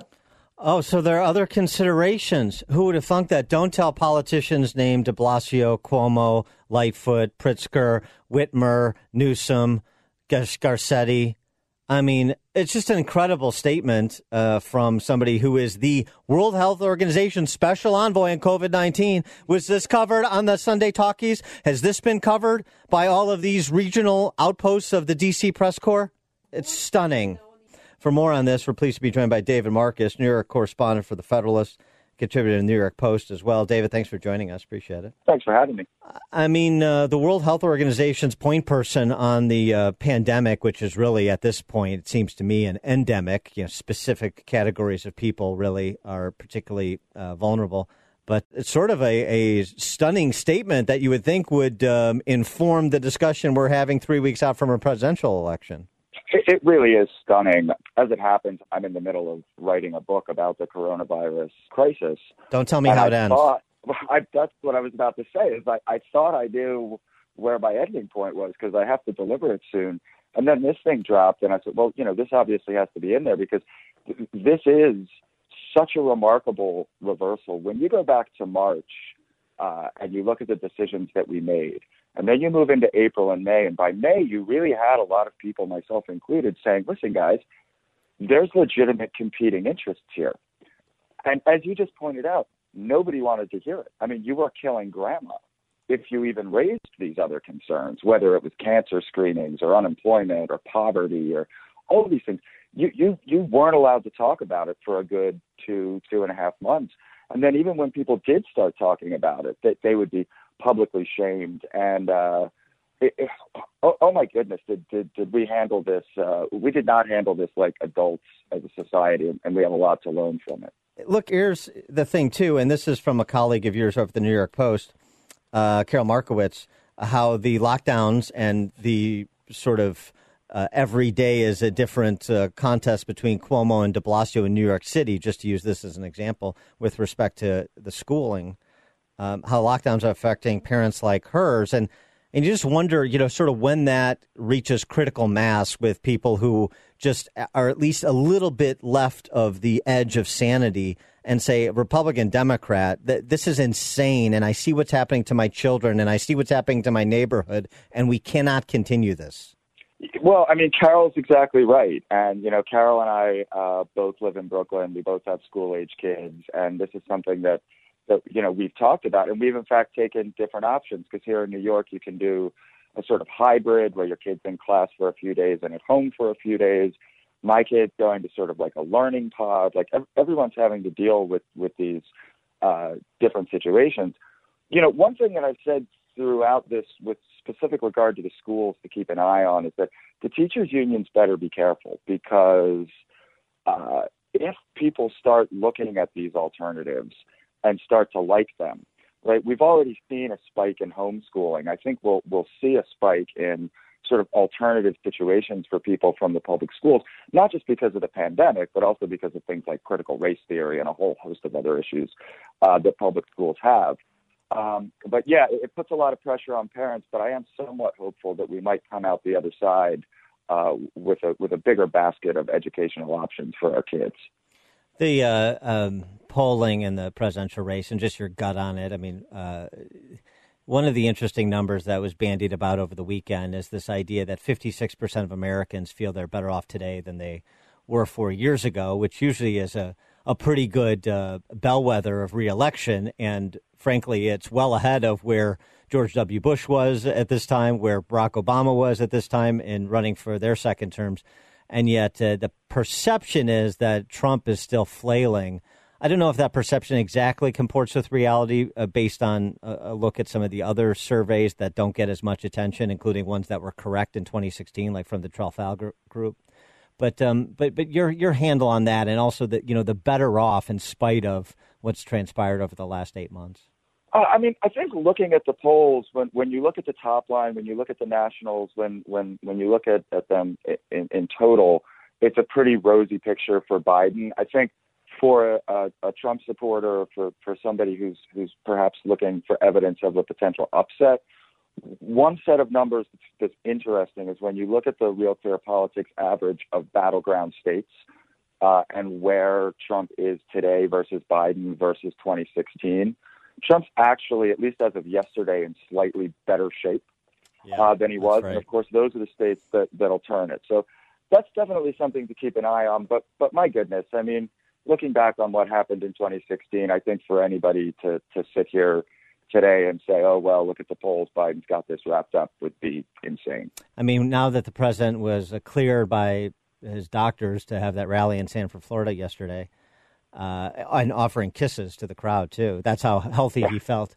Uh, the the, uh, the cancellation of that second debate. This is seems to me wildly underreported, given what uh, we you know the the president's health condition three days before the debate was supposed to happen. I mean, that is a, a huge opportunity for the uh, American people to see the two candidates again and just, you know, waved off by the, the nonpartisan, quote unquote, commission without uh, consequence or incident. And it just riles me. It, look, it, it's, it's a mic- Trump contracting COVID was a microcosm for the entire coronavirus crisis, right? He, he, I think it was, was late, early, one o'clock in the morning on Friday. The tweet came out that he had it all day Saturday and Sunday, CNN and everybody else like had him with two feet in the grave, and oh my goodness, the doctors are lying to us, and and this could be so much worse than the White House is saying. And then you know, two days later, it was clear. Oh well, maybe he is feeling okay. And you had the whole scandal of the the drive around Walter Reed. I mean, it was it was all hysterical and ridiculous. And you're absolutely right that here we are. Clearly, the debate could have happened. Clearly, the debate commission overreacted um, and and it's a shame. It's it, it, it's it's everything wrong with how we've handled this this pandemic by just freaking out, setting our hair on, on fire, and not really thinking through the consequences of our actions. He is David Marcus, New York correspondent for the Federalist, contributor to the New York Post as well. David, thanks for joining us. Appreciate it. Thanks for having me.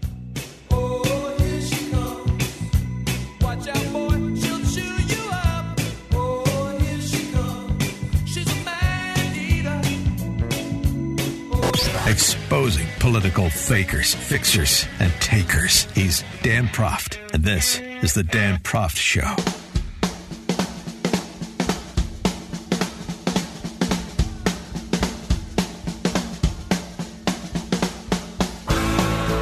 Welcome back to the show. Switching from our uh, discussion of uh, COVID with uh, David Marcus and, uh, and, earlier in the show with Dr. Jay Bhattacharya, getting uh, their reactions, both their reactions to what uh, Dr. Nabarro from the WHO had to say about uh, lockdown policies. That's certainly part of the closing argument for President Trump, needs to be. Uh, but in addition, the closing argument needs to frame the choice for the American people. And President Trump did a pretty good job of that in Sanford, Florida at uh, last evening's rally, uh, just reminding people who he's up against. And then I want to get to uh, Tom Klingenstein who's the chairman of the board of Claremont Institute. We've had him on the show before.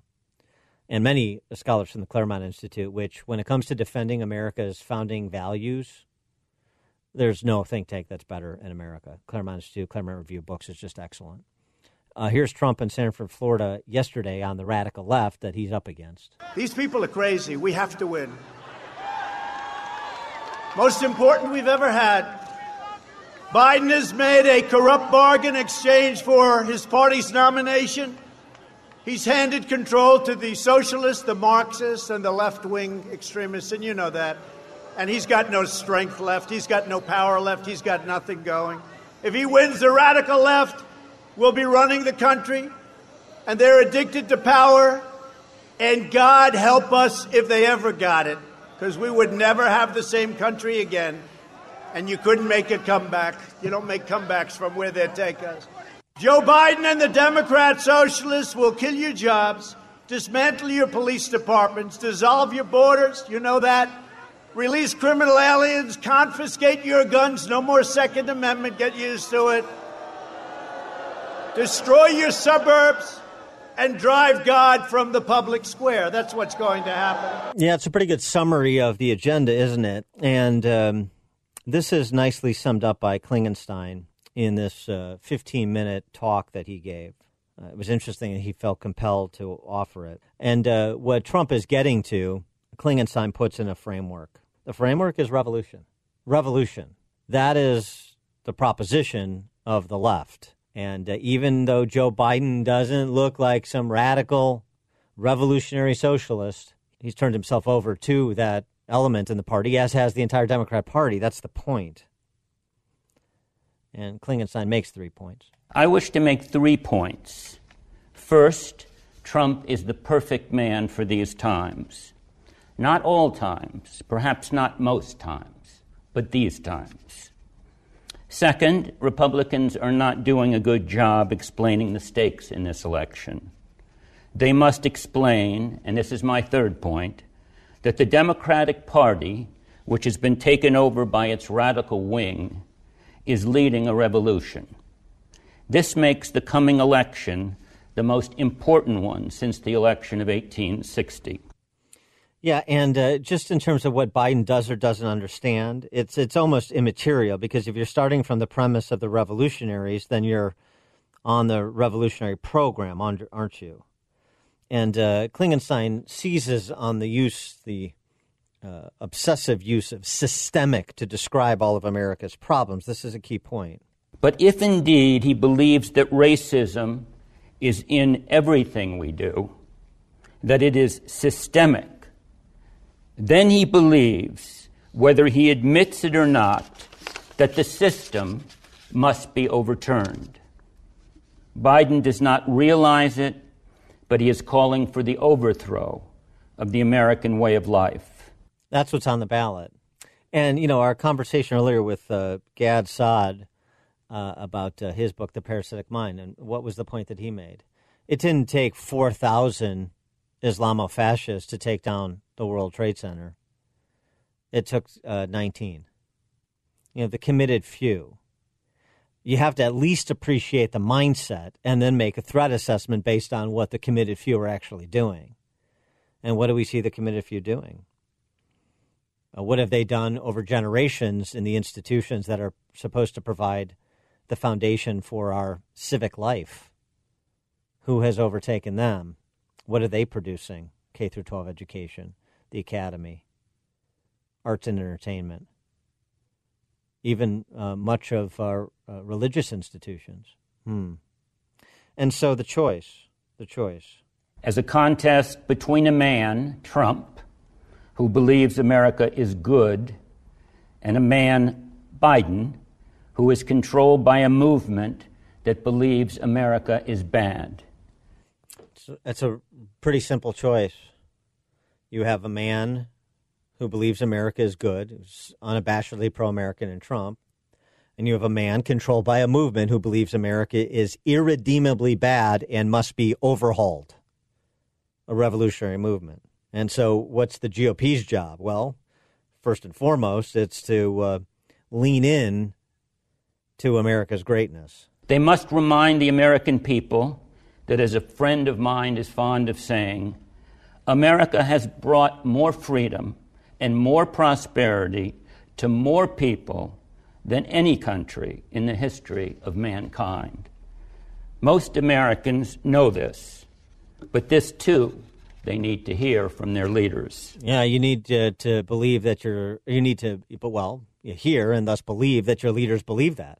Does Joe Biden, Kamala Harris, any of the Democrat socialists? And so, uh, to the point that he made at the outset, which I thought was an interesting one that he developed further, Mr. Klingenstein. Sophisticated guy, by the way, sophisticated uh, investor. Trump is the perfect person for this time. No, President Trump has many faults. I myself sometimes cringe listening to him. Sometimes he is his own worst enemy. He is a braggart, often misinformed, petty, sometimes even vengeful. And yet, we are very lucky to have him. I am almost prepared to say that having him is providential. How else to explain that we find ourselves with this most unusual, most unpresidential man who has just the attributes most needed for this moment? At any other time, he might well have been a bad president. But in these times, these revolutionary times, he is the best president we could have had. He has the indispensable attribute of a leader courage. As a leader must, he goes where others are afraid to go. And he has common sense, which means he generally wants to go to the right place. Courage and common sense cure a lot of faults. And uh, you've heard me talk about courage as the foundational attribute of uh, of character many times on the show. uh, invoking C.S. Lewis, the formation of every virtue at its testing point. If you don't have courage, it's impossible to be virtuous because you'll wilt when tested. If we want to save our country, then we should support him unequivocally. I am. I think this election is that important, and I think Trump is that good. And uh, I hope you'll share Klingenstein's remarks. I tweeted out his uh, video presentation uh, at Dan Proft Show. Uh, you should uh, send that to everyone you know who still retains a shred of sanity to inform their vote in the next three weeks. This is Dan Proft.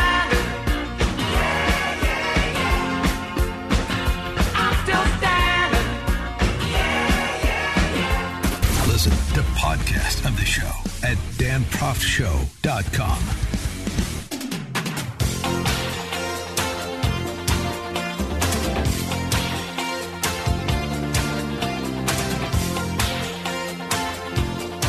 Welcome back to the show. Uh, turning to the matter of law and order, there continues to be little of either in Antifistan.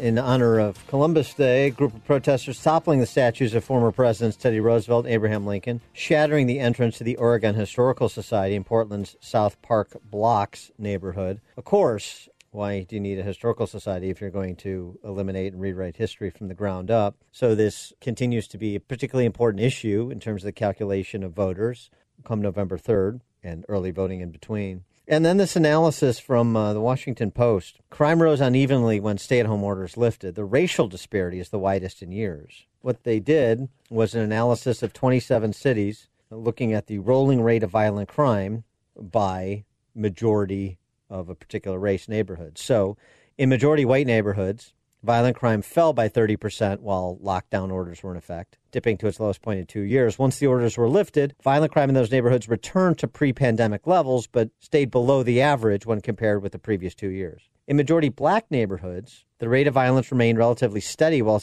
lockdown orders were in effect, but rose dramatically after orders were lifted, peaking at 133 crimes per 100,000 residents in July, the highest level in the past three years. Crime in white and black neighborhoods fluctuated month to month historically, but the, this year the rate of increase in black neighborhoods has been the most dramatic, peaking higher than in 2018 and 2019 by about 10 and 8 percent respectively. Meanwhile, violent crime rates in predominantly Asian, Hispanic, white neighborhoods have fluttered beneath their recent summer peaks. Again, this analysis by the Amazon Post more than 800,000 crimes in cities including LA, Chicago, Dallas, Washington, Boston, Philadelphia, and Seattle to arrive at its findings. Gee, what do they have in common? Dominated by Democrats, perhaps? But the racial disparity is interesting, and it speaks to probably a number of sociological factors in addition to law enforcement and prosecution cultures. For more on this topic, as well as some new evidence in the Breonna Taylor case that uh, only he has, Brandon Tatum, founder of TatumReport.com and former Tucson, Arizona police officer, joins us again. Brandon, thanks for being with us. Appreciate it. Thanks for having me on again. Uh, before we get to uh, the Breonna Taylor case and, and some of the new information that you have exclusively at the Tatum Report, what about that? The uh, racial disparity in uh, the spike in crime across uh, more than two dozen major cities in America, where once the uh, lockdown orders were lifted, you had a, a real increase in violent crime in majority black neighborhoods that has sustained.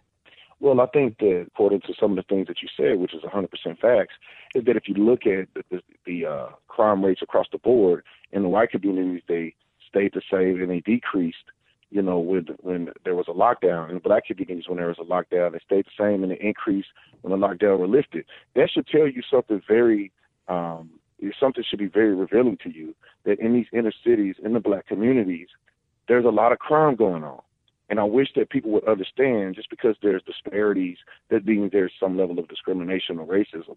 We need to attack culture and figure out why is there no white Chicago's or South Side Chicago's? Why is there no white situations where they're doing drive-bys every day? We we need to address the culture and the behaviors of individuals and stop trying to just simply pin it on race. We need to look at the environment that people are living in and try to make them better instead of pointing at uh, blaming everybody else. And I, and I Yeah. think that we can get a little further if we do. Well, let, let me just give you an example, get your reaction uh, in Chicago, my hometown. So, nearly 3,000 people have been shot so far this year, more than 620 murdered, mostly black and mostly younger men. And um, the response has been uh, uh, to combine a non prosecution culture in the Cook County State's Attorney's Office with a non engagement culture in the Chicago Police Department. So, for example, on Columbus Day, when they were the vandals were attacking statues in Portland, uh, here, the Chicago Blackhawks statue in Chicago outside of the United Center was vandalized as well. Asked the Chicago FOP president about what the directive is from the mayor's office or from the police brass about what to do to protect city property, and he said the directive is there is no directive. It's, it's shameful. That's that's a failure in leadership. People are not leading. They're scared. They're cowards, and we don't need cowards to be leading in law enforcement or even leading in the cities. You know how how I just wonder. I I watched in New York where they had the Jewish community Yeah. go out and protest, and and they had people going to jail. They arrested the leader and took him to jail. But these other people go out and protest and vandalize and destroy property by the millions, and they they, they get a clap on the you know they get a, a round of applause. It is asinine to me what's going on in our country, and it's ironic that it's happening in democratic run cities. But it, it is a shame what these people are doing, and they're cowards, and, and people need to call it for what it is. Uh, when we come back, uh, I want to turn to uh, this uh, exclusive information that uh, Brandon Tatum has obtained on the uh, Breonna Taylor case that perhaps provides more context to what happened with her death. Brandon Tatum, founder of TatumReport.com and former Tucson police officer, will be back with more right after this. Taking what they're giving cause I'm working for a living. Whoa, working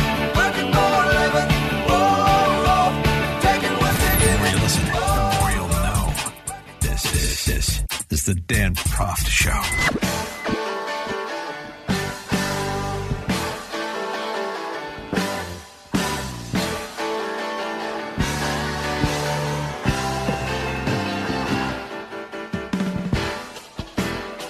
Welcome back to the show. We're speaking with Brandon Tatum, friend of the show, founder of TatumReport.com, T A T U M, TatumReport.com, and former Tucson, Arizona police officer.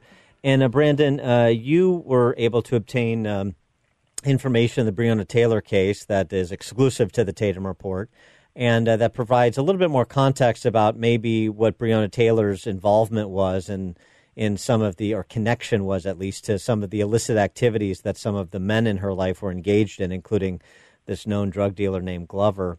Um, I, I see uh, in the the information you've posted uh, pictures from her phone, not just of guns, but also of drugs. And then there's a bunch of prison conversations, some of which are transcribed between her and Mr. Glover while he's incarcerated, eh, that, that seem to indicate material involvement in his business by Miss Taylor.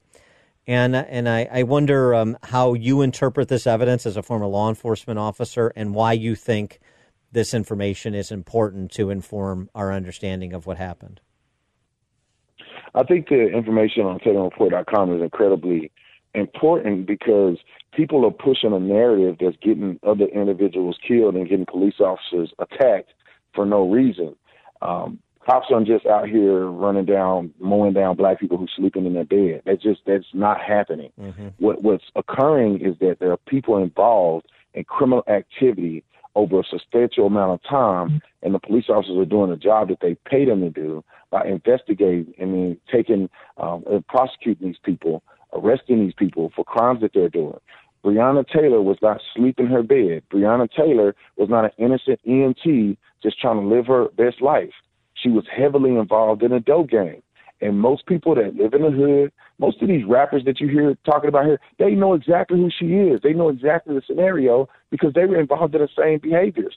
They use these young women they, as a cover because they have a reasonable job and they run drugs through them. And these young women with no guidance, no father leadership, are falling for it and, and, and loving and having relationships with these men who are taking advantage of them because it's cool, because it's fancy. All you got to do is look at her social media or, or the, the, the communications between her and her current boyfriend, Kenneth Walker. They're flashing guns, they're flashing drugs. She she's excited about it.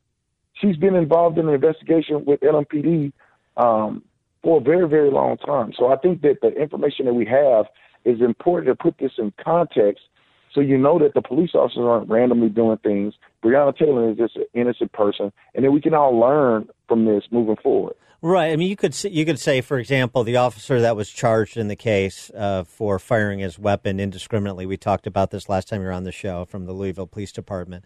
Um, you can say, well, that that that guy that was wrong, and he, he should be uh, prosecuted for that. That was a, that was a, a, terrible judgment call on his part. But it, but it's being still, I mean, up to this day, being misreported that police were at the wrong house. When in point of fact, you have this evidence that uh, you have posted at the TatumReport.com that um, in addition to what we know from the warrants that were obtained by Louisville police, no, they, they weren't at the wrong house. They perhaps approached that house the wrong way, or at least one officer did. But um, they were not at the wrong house. There was reasonable suspicion based on an extended period of surveillance and uh, you know and all of the connections that included Breonna Taylor, her address, her car, and so forth. Yeah, it's very simple. Um, they had enough investigative information um, that they were able to present that to a judge, and the judge granted them a no a, a warrant with a no knock exception on multiple houses that they simultaneously executed. And so it, it's not some random cop said, I want to do this to this house one day. They have a tremendous amount of investigation, and we had it, 39 pages of an investigation into uh, this incident. They approached the house. I want people to understand this. They had a no-knock exception on on all the houses that they hit because of Jamarcus Glover. He's the dangerous armed felon. Him and a few other people that were also apprehended. But they wanted the no-knock exception in case he ended up at any of those houses that they were going to raid. Mm. They found the house that he was at. They raided that house with a no-knock they utilized a no knock exception with the SWAT team. They apprehended him and multiple people, guns, drugs, and all of that. Breonna Taylor was a was a criminal, but she was considered nonviolent. So they were going to go and not use the no knock exception to knock on her door, announce, perceiving that she would come to the door. They would arrest her at that point, and if she didn't open the door, they would force entry. So they knocked on the door. They announced, which was corroborated by witnesses and police training, they rammed the door. It took them multiple times around the door, so they knew exactly what was happening. Once they got in, Breonna Taylor's boyfriend shot the police officer, and they returned fire. Other than the one guy, they were activating the training and the warrant execution appropriately. Yeah, that's what I wanted to ask you as somebody who's been in that situation as a former police officer. You know, all of the evidence that you've compiled at TatumReport.com and pouring through it and, and, and processing it all uh, in addition to uh, the the grand jury testimony that we we now have uh, from the Kentucky AG's office. I mean, is there anything other than that guy shooting indiscriminately into the building, that one police officer doing that, that you find problematic, or you find to be uh, questionable, even for forget even an overreach, just even questionable? No, I think they did exactly what they were supposed to do. She's considered a nonviolent uh, criminal that's a part of this investigation. They were just going to knock. If she didn't answer, they'll breach the door and call her out. That's exactly what was going to happen. They, the people inside, took it upon themselves to shoot the, at the police officers who were coming in the house, and so they had to return fire. They had no other choice. You and, know, I, I want to say that. Go, go ahead. No, no, go ahead, please. I want to say that the, that they should have probably done a no knock warrant and just executed a no knock warrant, but those situations are very dangerous. And if she is not a dangerous person, there's no reason to risk it. Mm-hmm. But uh, you know, they, they're conflating a lot of things here. They signed a, into law that they ban no knock warrants. This is an example of why no knock warrants should have been utilized. It was utilized on Jamarcus Glover, nobody got hurt. They knocked instead of using no knock on Breonna Taylor, and she got killed. The element so of surprise. I wish that people will evaluate that as well. Exactly. Yeah. I was on the SWAT team as well, so I, know how the element of surprise can really uh, benefit the police department versus knocking and letting people get guns and figure out a strategy to attack you. He is Brandon Tatum, for, founder of TatumReport.com, where you can get all this Breonna Taylor information we were discussing. He's also a former Tucson, Arizona police officer. Brandon Tatum, thanks so much for joining us again. Appreciate it. Thank you, Dan. Appreciate it. Take care.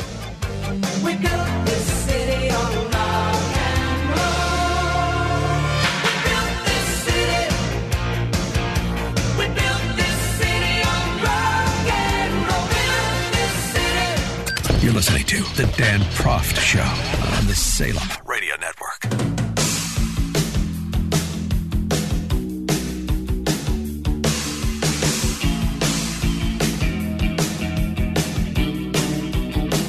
Welcome back to the show. As we uh, close out today, I uh, want to thank John Kass, Chicago Tribune columnist, who filled in for me yesterday. I was in Las Vegas visiting my money. And, uh, you know, it was a long weekend, had, had a lot of fun. Late dinners, and actually saw Sebastian Maniscalco give, I believe, his first live performance uh, at the Wynn Hotel since, uh, since the lockdowns. Um, and he was hysterical. Chicago native, so Chicago boy done good. That was fun. And I'll tell you, uh, I sounded a little bit like Mike Tyson sounded this morning in this uh, interview he did with uh, Good Morning Britain, Susanna Reid and Piers Morgan. Mike Tyson uh, on their program to promote his November 28th exhibition bout with Roy Jones, 54 year old Tyson, 51 year old Roy Jones. I don't really understand this. Um, they're going to hurt themselves. I mean, Tyson is still a beast, but I, I don't know. And, and frankly, it sounds like Tyson has already been hurting himself. He uh, was struggling a bit uh, with Piers and Susanna. Good morning, Britain. Good morning, Mike. There have been concerns raised about the fact that you are two men in your 50s uh, fighting each other without protective headgear. What, what do you think about those Long concerns? past protective headgear. I think it's very wonderful that we're fighting together. That the fight that we should have had sooner, but um, unfortunately we're having it now, and that's going to be awesome. You've been friends with Donald Trump for a very long time. Do you think he can win again? Well, anything's possible, but I think um, people should go to um, the voting booth and everybody should vote. You're able to vote uh, for the first time in quite a long time, aren't you? Does that, is that important to you? Yes, this is true. Yes, that, that's very that's very important to me. I get to cast my vote and vote for who I want to vote for, and um, that's good. One of the big issues this year, Mike, has been the Black Lives Matter protests around the world, particularly obviously after the appalling killing of George Floyd. Uh, what, what do you make of the movement, the protests? Uh, do you think it's going to affect real change? Hey, they have right to protest. Protest is um, is really going far, and we don't know how far it can, it can go, but it's really doing good right now. It just shouldn't lose this momentum. Hmm. Um. Yeah, you may want to take the day, champ. Yeah, I'm glad. I, I think Tyson still lives in Vegas. I think, doesn't he? Or Phoenix? I can't keep track of him. But anyways, if if it's Vegas or Phoenix, Phoenix area, it's a swing state. So I'm, I'm glad to hear he's uh, going to vote. And Trump's a friend. Still thinks he can win. So maybe uh, Iron Mike can put President Trump over the top in whichever swing state he lives in. But uh, a little concerned. Although I just the Tyson Roy Jones thing. I mean, Tyson is such a um, strength, even at 54, in pretty good shape. Uh, advantage over Roy Jones, but I, I think there are graver concerns than uh, the two 50 year olds fighting based on that interview today. But uh, again, you know, if he's out Vegas way, it can be some late nights there and just a little tired. Maybe he needs a, a Kai Berry smoothie or something to start the day. Thanks for joining us in this edition of the Dan Proft Show. Please do so again as we review more of the Amy Coney Barrett confirmation hearing in imbroglio tomorrow.